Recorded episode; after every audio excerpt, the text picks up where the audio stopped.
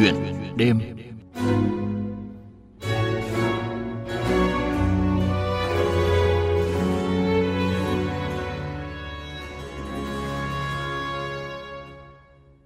Thưa quý vị, thưa các bạn, hơn 7% dân số ở Việt Nam, tương đương với hơn 6 triệu người, hiện là người khuyết tật, nhóm đối tượng những người yếu thế trong xã hội.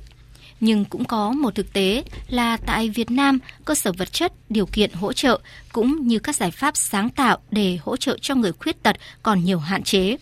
Cho dù nhu cầu của họ là rất lớn, để họ có thể tự lập, hòa nhập với cộng đồng. Hợp tác xã Vụn Art là một trong những công ty đã được thành lập và hỗ trợ tạo điều kiện thuận lợi để người khuyết tật hòa nhập với cộng đồng, vươn lên trong cuộc sống.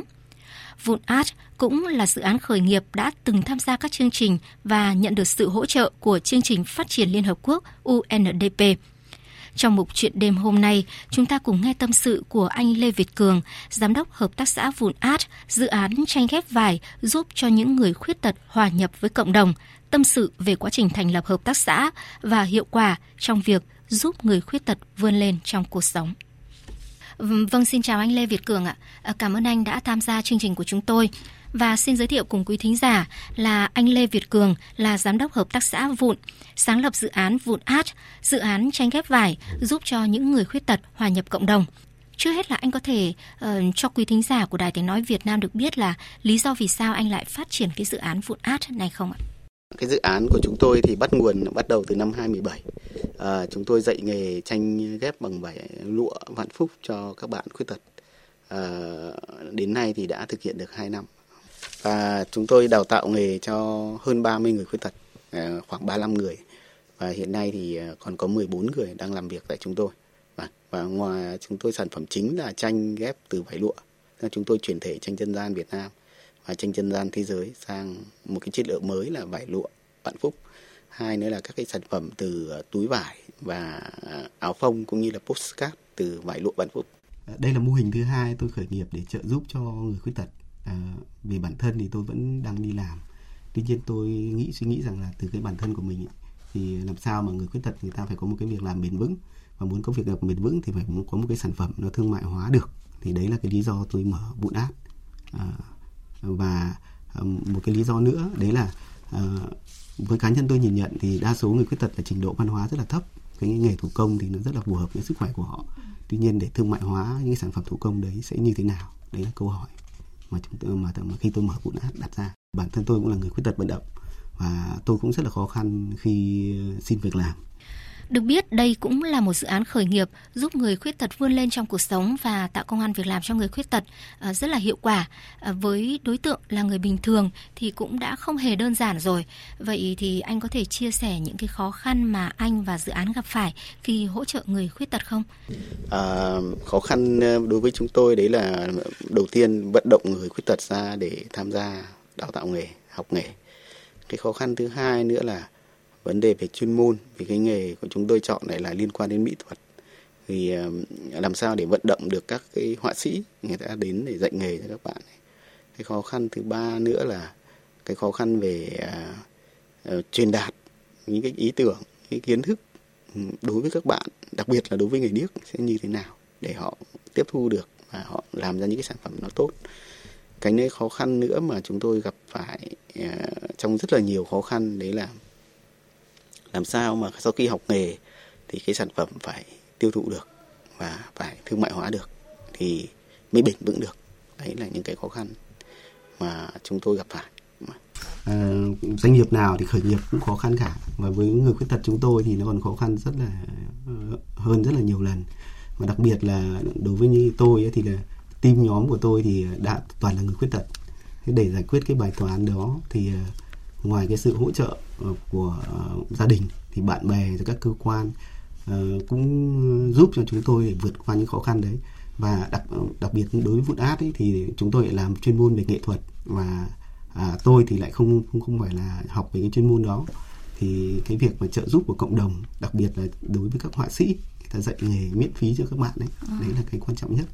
Rồi khó khăn về vấn đề quản trị vận hành một doanh nghiệp vì dù gì thì chúng tôi cũng là một doanh nghiệp và hoạt động thì nó phải đúng theo doanh nghiệp. Đấy, đấy là cái khó khăn về quản trị rồi cả nguồn vốn nữa. Nguồn vốn thì nó rất là quan trọng đối với các doanh nghiệp như chúng tôi đặc biệt là uh, uh, khởi nghiệp thì như nghề của chúng tôi ấy, lại các bạn ấy phải đào tạo nghề từ đầu. Chẳng hạn như chúng tôi có dạy đến 35 người khuyết tật nhưng chỉ còn lại có 14 bốn người để làm và toàn bộ chi phí đấy thì ngoài một cái quỹ uh, Abilit họ hỗ trợ hơn 200 triệu ra thì toàn là tiền cá nhân thôi cả. Tức là chúng ta phải chi phí rất là nhiều cho cái vấn đề đào tạo đó. Và chứ xong rồi nó lại rủi ro là vấn đề là khi mình đào tạo xong thì người ta lại bỏ. Ừ. đấy là những cái vấn đề mà mà chúng ta phải đối phó. Những cái thứ nữa là vấn đề về sản phẩm. Khi chúng tôi làm ra sản phẩm rồi thì cá nhân tôi là phải đi tiếp cận thị trường. Bởi vì chúng tôi không có kinh phí để mà mình gọi là nghiên cứu thị trường và à. nghiên cứu cái tâm lý tiêu dùng khách hàng như ừ. vậy tôi phải tự làm cái việc đó ừ. và khi tôi nhận thấy rằng là uh, cái sản phẩm tranh này không phù hợp chưa phù hợp lắm đối với thị trường thì chúng ta sẽ lại mầy mò tiếp mầy mò làm sao đưa ra cái sản phẩm nào để nó có thể thương mại hóa được và ừ. chỉ có thương mại hóa thì mới mới, mới, mới làm được bền vững ừ. đấy là những cái khó khăn ừ. rồi khó khăn về vấn đề về công nghệ để xử lý những cái vấn đề đấy ừ. như tôi nghĩ rằng là có thêm các đơn vị họ tham gia hỗ trợ chúng tôi những công nghệ đấy thay vì chúng tôi phải mầy mò một mình ừ.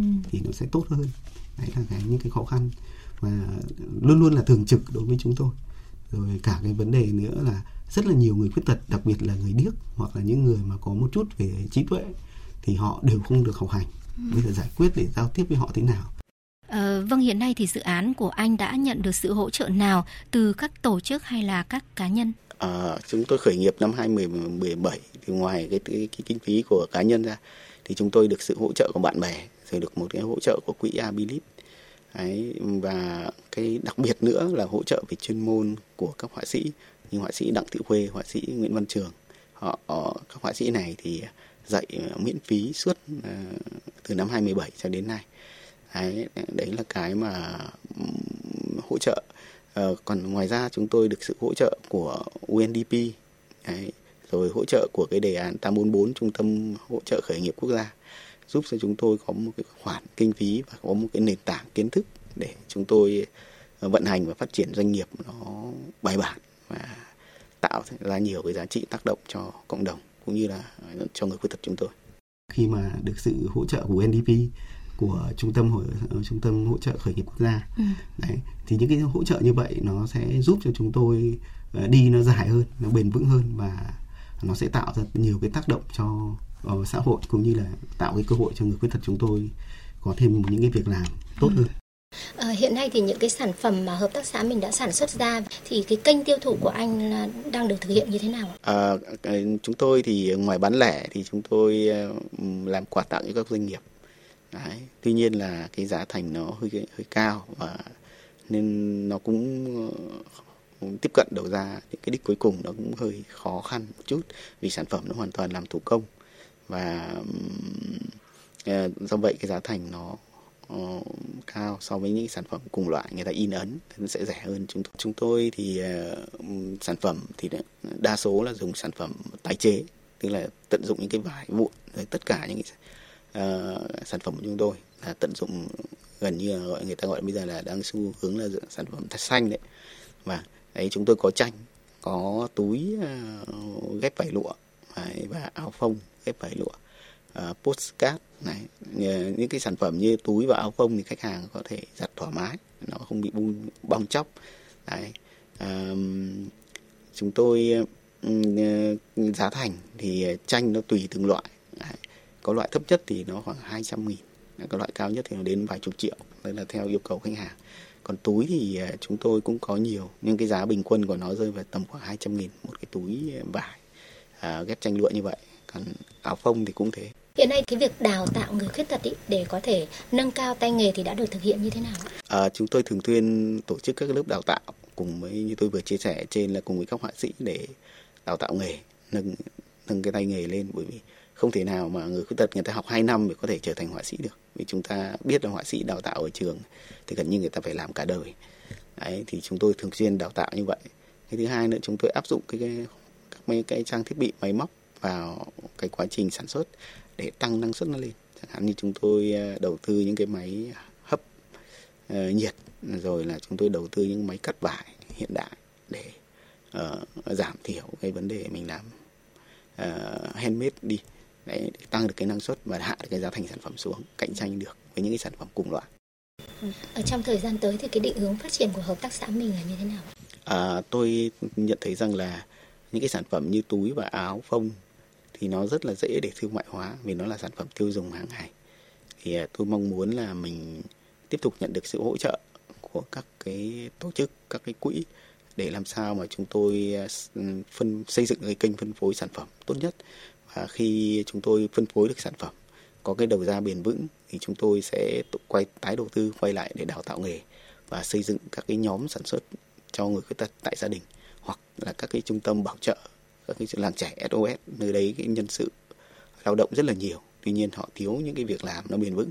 Và tôi nghĩ những cái sản phẩm ờ, như túi và áo phông thì có thể là à, các bạn ấy đến học nghề và à, toàn bộ cái tiền học nghề đấy chúng tôi sẽ là đơn vị tài trợ từ cái doanh thu mà sản bán được sản phẩm. Và người ta sẽ mang về, người ta làm và ờ, người ta trả lại cho chúng tôi, trả hàng cho chúng tôi. Và chúng tôi ca hết lại sản phẩm đạt chất lượng, chúng tôi sẽ thanh toán tiền cho họ. Vâng, xin cảm ơn anh Lê Việt Cường đã tham gia chương trình Thức cùng VOV của chúng tôi ngày hôm nay.